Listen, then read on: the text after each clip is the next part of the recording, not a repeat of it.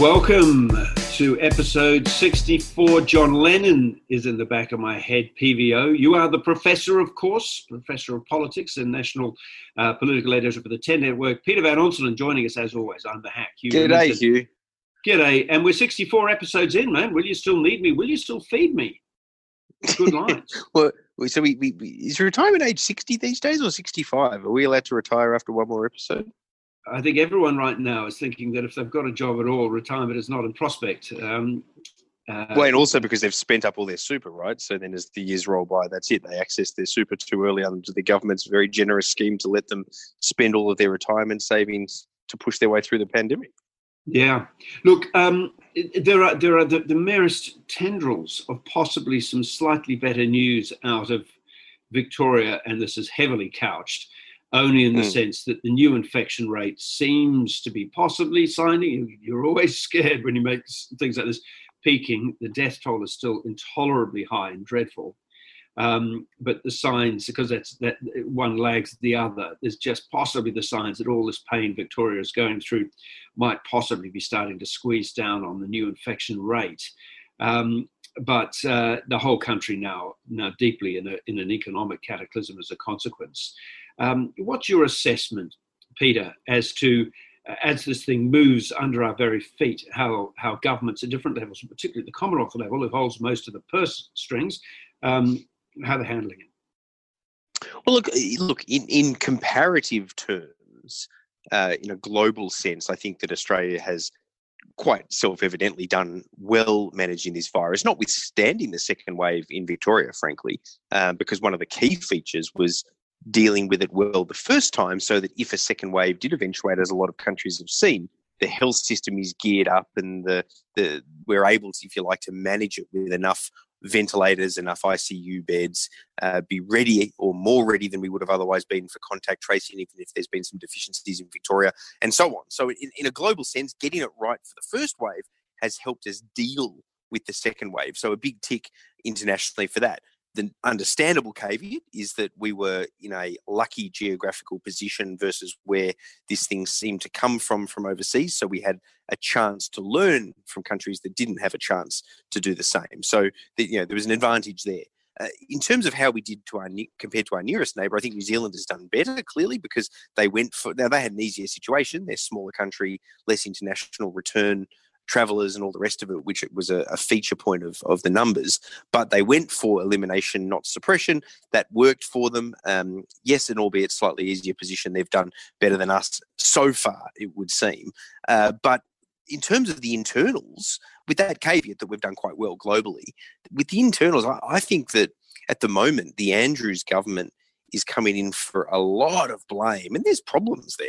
They're coming in for a lot of blame around contact tracing problems and centralisation of the health system and and what what developed. But I do feel like some of it is unfair, and I do feel like the Commonwealth has avoided its equal culpability in some of this. I'm thinking about the federal realities of quarantining, certainly the aged care sector's responsibilities there. And the fact that Dan Andrews, and I'll, I'll, let you speak, sorry, Hugh, I know I'm ranting, but Dan Andrews embraced the security guard concept for hotel quarantining. Let's not forget, he advocated hotel quarantining inside the national cabinet at a time when the prime minister and others were suggesting people should just self-isolate at home so you know it went wrong with the security guards this was a security guard agency that was formally approved on the federal list of options for security guard companies. Uh, security guards were used in WA effectively, but it was just some bad luck, it would seem, with what happened in Victoria. So, you know, to, to throw it all on Dan Andrews, I think, is just frankly uh, ideological partisan gumph. Uh, there's a couple of things there. One is it's being reported that one of the reasons why there was a loosening of the hotel quarantine in Victoria was because uh, one of those people in hotel quarantine, uh, it's, it's, now being reported, appeared to take their own life. Mm. And hmm. so the, the, the pendulum, if you like, swung back towards trying to accommodate the uh, the desires of the of the people who are in quarantine to make sure that they weren't under so much pressure that this might happen uh, to others. The other thing, which I think is a is a profound concern, is the number of 1,000 now active cases among healthcare workers across Victoria. So that whatever we're doing, there's two things out of this. One is it's a, it's a clear lesson as to how infectious um, this virus can be. That uh, medical professionals who have training and some access, it may not be perfect access to um, PPE, are still getting infected at such yeah. enormous rates. That puts strains itself onto the all these places because they can't go to shifts, they have to be quarantined, they have to get better. But how did we manage to be with those warnings, that first wave, which gave us that opportunity to get a warning, all the things you, you described there? How is it possible that a thousand healthcare workers in one state can come down with a potentially deadly disease when we've been warned against it, when we're told by Greg Hunt, the federal health minister, that there's abundant PPE available and being shipped in to help?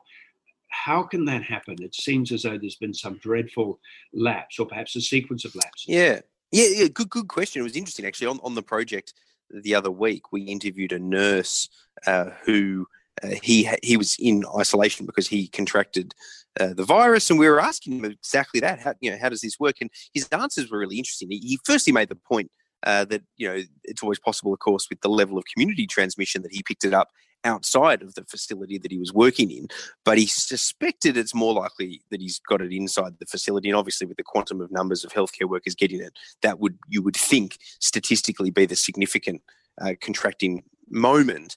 He, he thought that the aged care sector, because he, he was helping elderly people, but he was a nurse from a hospital but they were being shifted into helping the elderly who were arriving at this hospital. He said that uh, it's it's much more physical work uh, and you know because they, they they can't help themselves a lot of these frail elderly people. And the level of the physicality of the work he thought was perhaps a factor uh, in the breaches of PPE you know just by virtue of the sort of things that you're doing. Uh, may I mean I don't you know, we didn't go into this micro detail but it sounded like the possibility that gear gets knocked off or that you know because it's so physical as as work goes that there can be breaches in the PPP uh, PPE now that's not necessarily justifiable, but it's something that, as I think you're saying, you would like to have thought that they would be ready for all of those sorts of realities uh, and perhaps give them even higher grade equipment to be able to, you know, guard against that reality. So uh, it's yeah, it's, it's it's hard to explain, but that's the biggest. I, that, that's that's almost um, one of the biggest fallout points in this disaster. I mean, the aged care is probably first. Second is the number of healthcare workers getting it, don't you think? Uh, I think those are bigger than the security breach, frankly. Yeah, I, I, think so because you need people to go to uh, go to work, um, mm. and you know they're human. Uh, one of the things you see with Ebola outbreaks, for example, is that um, Aspen, which is an Australian company, flew in with a goal to uh, make sure that all the health workers that they were putting in when they went into West Africa in the last big Ebola outbreak would survive because so many were dying when they went to help. And they succeeded with that and got a lot of international kudos uh, for being able to do that. And it just does seem strange that um, it, there have been so many breaches because if you have in your family right now in Victoria a healthcare worker, a nurse, all those other allied people who work in the hospitals, you're right about the physical work, particularly at aged care. My brother works in aged care. He says he's exhausted most of the time. There's a lot of lifting. But then you have the other thing. You're often dealing with people who've got dementia and so on. And mm. the sight of people completely covered up like space people are likely to freak them out, cause them to perhaps react in different ways. And, and again, that PPE is not completely intact against um, against sort of tearing or thrashing or other sorts of things that might go on.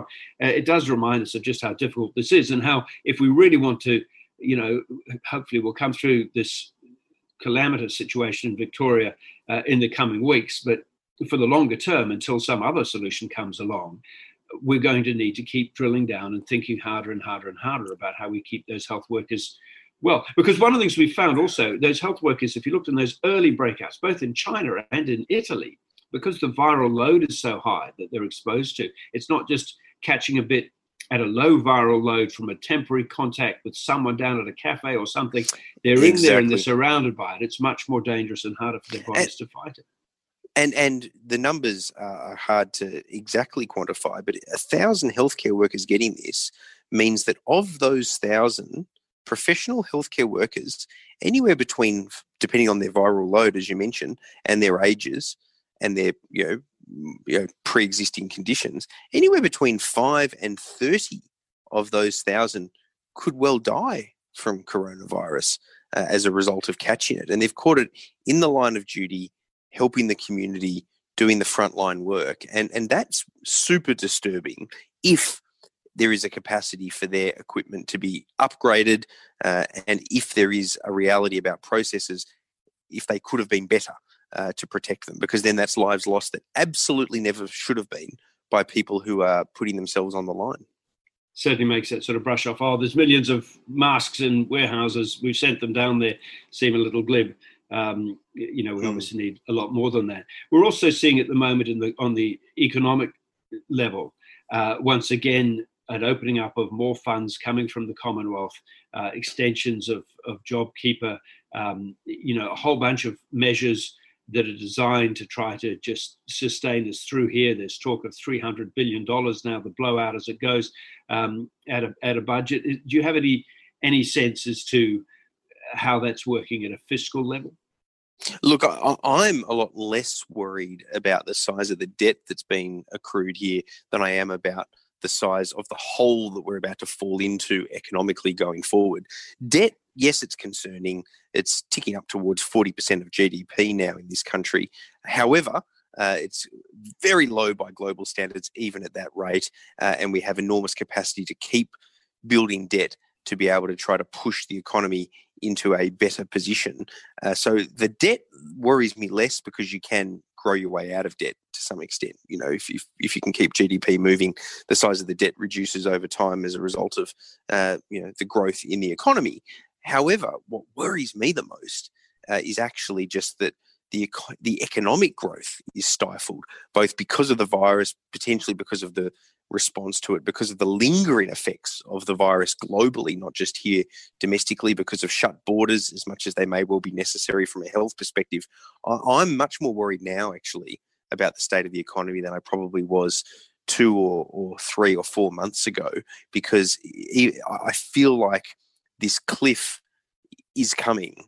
Uh, and the government's reacting, and I'm not necessarily critical that they're not doing enough because I, I feel like there's almost an inevitability about it because there's only so much that government can do. And then at the end of that point, we just face the reality that that we're absolutely in recession, but we may well be genuinely in depression, uh, and you know, hence the first depression since the 1930s. What and when how deep and when does it start? Because the the early fear was that it, it, with the end of the job keeper and the elevated job seeker at the end of september it might happen then. There have been extensions. It's been more targeted.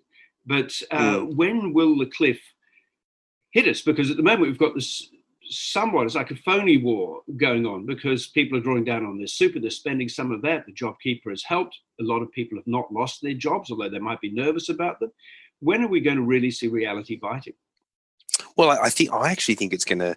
It probably won't be a cliff as such, as you think about this. It's more likely just to be a, a, steady downward spiral. I think, and and there will be moments, jerky moments within that. You know, when the amount of money going into JobKeeper uh, and JobSeeker is reduced, uh, when it's taken off certain sectors, uh, as businesses face the reality that they're trying to fight on but they won't or they can't anymore. So they declare defeat uh, in terms of insolvency, particularly smaller businesses, uh, many of which are being propped up, by the way, as a result of these benefits where they might have died a natural death as a business in the ordinary course of events, much less during a pandemic.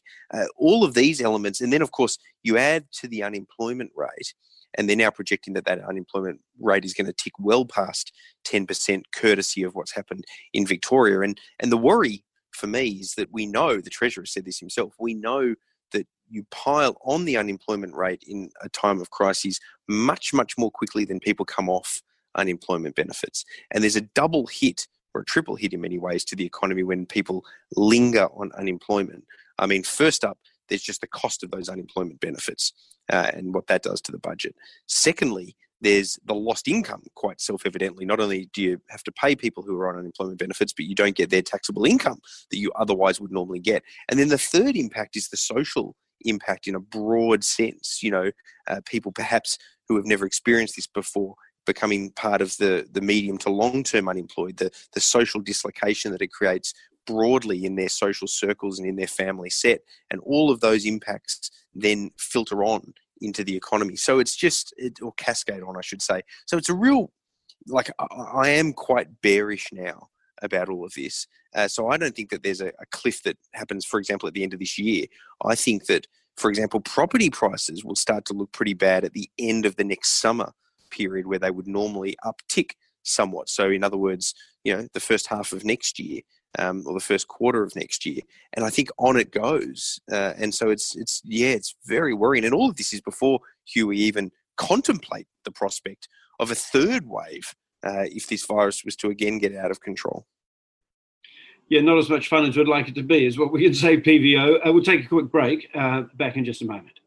G'day, Sandra Sully here. I hope you're enjoying this podcast. If you're looking for more to listen to, head over to Short Black with me next. I talk to all kinds of amazing women who are making a difference. Good women, great chat.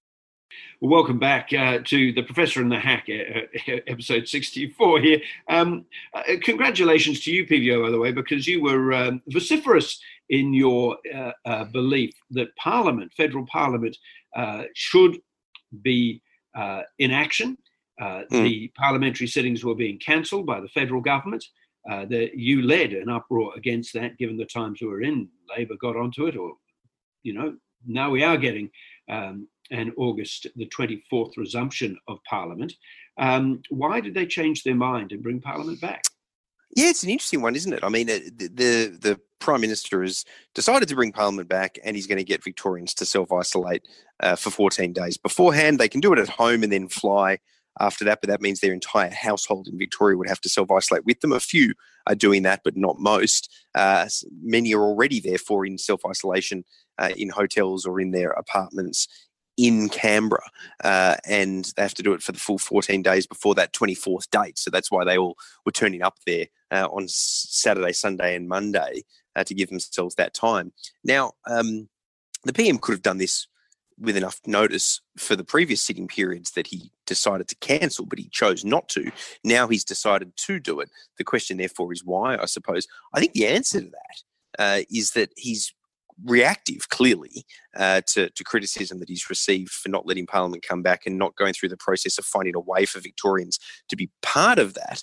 Uh, but I think it's sort of built in some respects off of his reaction after the bushfires. He was very criticised for not reacting quickly or not reacting uh, in the right way initially uh, to the bushfires and his holiday in Hawaii. He doesn't want to be caught out again. And I think he got a sense that perhaps there was a mood building in relation to the issue of Parliament that he wanted to get in front of that. You know, he was worried, genuinely worried, uh, I think, that he might be left behind on this one. So he decided to switch courses uh, when it came to that. That's what I think has happened there, and he's done it. So it appears inconsistent as a result of that.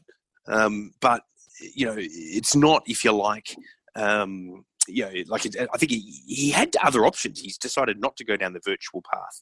Uh, there's, there's other paths that he could have travelled on this. Only 12, by the way, Hugh, 12 out of 50 Victorian MPs across both sides of politics are, in fact, self isolating and doing this. Uh, and a lot of them were whinging and moaning about it, uh, not wanting to have to do it. But, you know, the PM came in on this one and said, bad luck, this is what we're doing. Was part of his fear that he was starting to look aloof and that the, you know, the Labor opposition um, wasn't in a position to really criticize him on many levels in detail. They were trying to be bipartisan and somewhat above the fray, but a pretty easy hit is why you're running away from uh, from from scrutiny, and Parliament has a role. In fact, it has a constitutional role. That simply the cost of not having the Parliament uh, becomes greater than the cost of having it. Yeah, I, I guess that's right. I mean, I, have been a critic of this, as you know, from the get go. Uh, I, I, don't think he's returning Parliament uh, and therefore forcing Victorians to self isolate because he has some strong belief in the parliamentary process in the Westminster system. I think it's an optics thing. You know, he, he wanted it to just be a rubber stamp, frankly, for executive government during the course of this pandemic. Uh, he, he, he cancelled so many sittings and then had one or two day sittings to ram legislation through over and over again.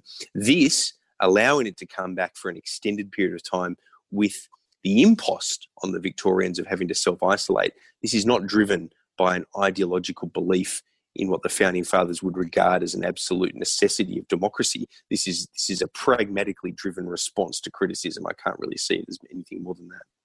So, what does it do at this next parliament? There's obviously question time. Uh, the, the, optics of that will be interesting because Labor will not want to be seen to be, you know, it's a difficult game for Labor. They, they don't. They, they, they want to look as if they are being uh, up to the task of opposition at a time of national crisis, presumably. Um, that'll be an unusual question time uh, set of, uh, of, of, of well, not, not hearings, but as a piece of political theatre, it goes on during the course of that week of the sittings. Uh, it'll be different to most, won't it? Yeah, look, I mean, even the, the few examples that we've had of Parliament sitting up until now have been interesting because they've avoided, um, you know, they've, they've avoided the more adversarial, combative style quite a few times because they haven't thought that the optics of that would be good in the time of crisis. It actually made it a more informative, um, a more informative theatre uh, if less theatrical, I suppose. Uh, I think that'll be the, the, the, tone again. Although the opposition, whether this works for them or not, they seem to be getting a little bit more pointed in some of their criticisms. Yeah, it's interesting, isn't it? So, um, what's the legislation then that they'll be dealing with?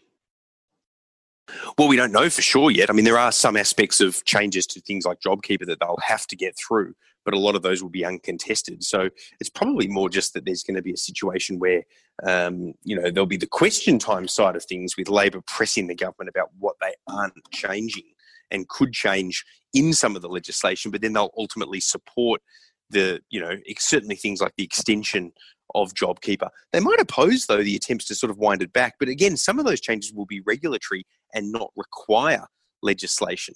Um, Labor will probably want to get after them about deficiencies with the COVID Safe app. Um, but again, that's not a legislative matter either. Uh, this is why, by the way, Labor wanted the House and the Senate to sit, because the Senate could have sat on its own without the government being able to shut it down procedurally. Um, but it chose not to. Labor decided to just shut the Senate down because the government. The, the coalition, the prime minister was shutting down the House. Uh, yeah, the Senate sitting on its own uh, is is hard legislatively because you know it, it doesn't uh, well, you know, the, the bills don't tend to originate in the Senate. So let's discuss the Senate. We've seen Rex Patrick, uh, who came in there basically on what was the, the Nick Xenophon tide out of South Australia. Uh, the Centre Alliance senator has quit that party. He was basically in an unwinnable position uh, to go in there as uh, the number two on the ticket.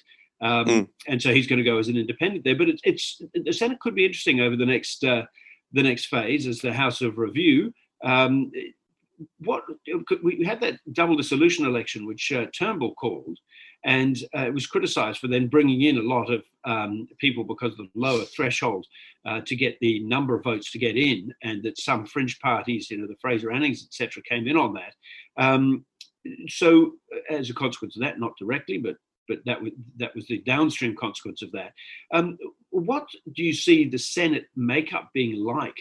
Um, because some of those who came in in that uh, 16 are going to be out given their two terms this time around, aren't they? Or the next time around. Oh, yeah. But well, the most interesting feature of it is so whenever you have a double dissolution election, the the subsequent first return of the half Senate election, which we've already now had in 2019, that half tends to be mostly the minor party players because what they do is anyone with the smaller vote uh, ratios tend to go in the first half, not the second. So the Greens had a tough 2019 election because they had so many of their senators from around the country up for re-election, but they actually did quite well in getting them re-elected. So at the next election, there aren't that many Greens up. There aren't that many of the um, minor party people up. Um, so therefore, you would expect to actually see an increase in the number of crossbenchers at the next election, in particular the Greens. So it wouldn't surprise me at all, even if, for example, Scott Morrison had uh, a relatively resounding victory in the lower house, um, you know, off the back of the pandemic and, and his personal popularity as well, if that holds. It still wouldn't surprise me if you had quite a different result in the Senate, where because of what happened in 2016 with the double dissolution, that second round of half Senate people facing re-election, the Greens could well pick up a whole bunch of seats and possibly get the balance of power in their own right in the Senate, and that would be fascinating. uh, even if there was a change of government in the lower house, that would be fascinating because a Green control of the balance of power in the Senate that stifles the legislative agenda of a coalition government if Labor decide to be obstructionist, or it forces a new incoming Labor government, if they were to win over Scott Morrison, to the left if they want to get legislation through in the Senate because of the Greens. So that I think is the most likely scenario. Yeah, almost more of a nightmare for the Labor Party than for the coalition, because the coalition doesn't mind having an enemy as Exactly. They won't achieve anything legislatively, um, but then they can at least bash politically. This is what John Howard often did quite successfully bash politically Labor for lurching to the left and supporting the Greens and, and all the rest of it, um, but uh, not ultimately get as much achieved legislatively as they would like um, because they don't control the, the upper house better a good, clean enemy than an unreliable friend sometimes, that's for sure. Uh, as we go with every day, we move closer to the Queensland state election. Um, and uh, there was a period early on in the pandemic where there was, led by Peter Dutton, an absolute hammering of the Premier there, Annastacia Palaszczuk, over her closing of the borders. Um, there was, you know, almost daily attacks in you know, in fairly pointed language from Peter Dutton as the Home Affairs Minister about just what a chaotic, disastrous decision it was. Palaszczuk historically is looking quite good on her borders, and uh, Peter Dutton's gone strangely quiet in hammering that one home. Uh, I think that, that, yeah, I think that result's going to be really interesting. I mean, it's only in October that they go to the polls up there in Queensland, uh, so we're only months away. You know, it's before the presidential election, which there's so much focus on internationally. Uh, what will happen? Well technically, on recent two party results, the, the entirely dysfunctional and divided LNP are actually ahead, believe it or not, on most of the two party figures up in the state election up there in Queensland. However, Annastacia Palaszczuk as Premier is getting close to 70% approval for her handling of the COVID crisis. And you would think that would have only gone up in recent days and weeks with the most with the next round of polling because of you know what's been shown to be you know her positioning on the board as being the, the, the more accurate one you know with this second wave occurring now i'll be interested to see whether that shifts the two party vote because of in a, in a campaign or whether a bit like what anna bligh faced in the wake of the floods where she was popular personally for that but her party was unpopular uh, there is still the possibility of a change of government in the offing I, I, suspect the incumbent wins, but you never know. It'll it'll be a nice indicator for other elections around the joint that are going to follow where leaders are being heavily given a tick rather than a cross for their handling of COVID. I think Mark McGowan's in a different position in WA. I think he wins either way at the start of next year. But Scott Morrison will be watching closely. Marshall will be certainly watching closely from South Australia as well. Uh, it'll be an early indicator for us about that that that potential dichotomy between a leader and how, how they're viewed to have handled a crisis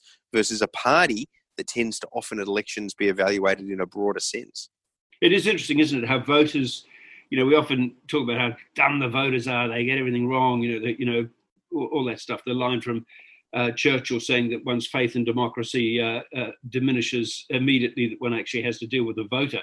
Um, but uh, but there is an interesting thing there, and you're right. Scott Morrison will be looking at that. We don't. He's a long way away from his test in 2022, uh, but does the carryover of the leader's high approval rating um, lift the boat and uh, and see them across the line. Queensland will be really interesting in that.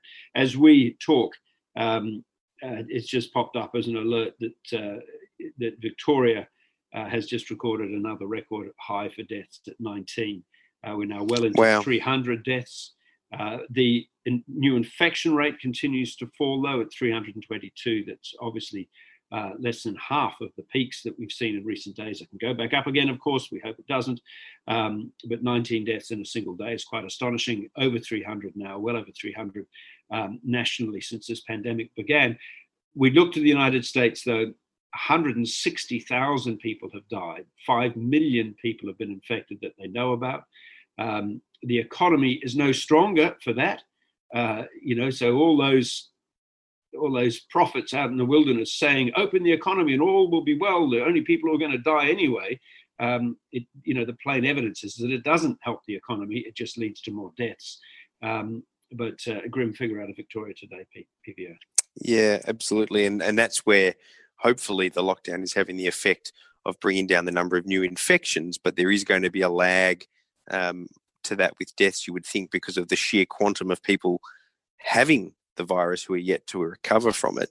And, you know, within that, you've got, you know, younger people that we will lose, but also a, a large swathe of, of older people, particularly from those aged care homes, um, which might see that number continue to rise before it starts to fall in line with the infections falling from the lockdown. Well, if you're listening to this, um, there will be eventually better days. So uh, just endure. As uh, you know, as, again to quote Churchill, when you're going through hell, keep going. Uh, we wish you all the best. And PVO, good to talk to you. And you're uh, just to grab a moment of your time because you're a busy man. Talk again soon, Hugh. Look forward to it.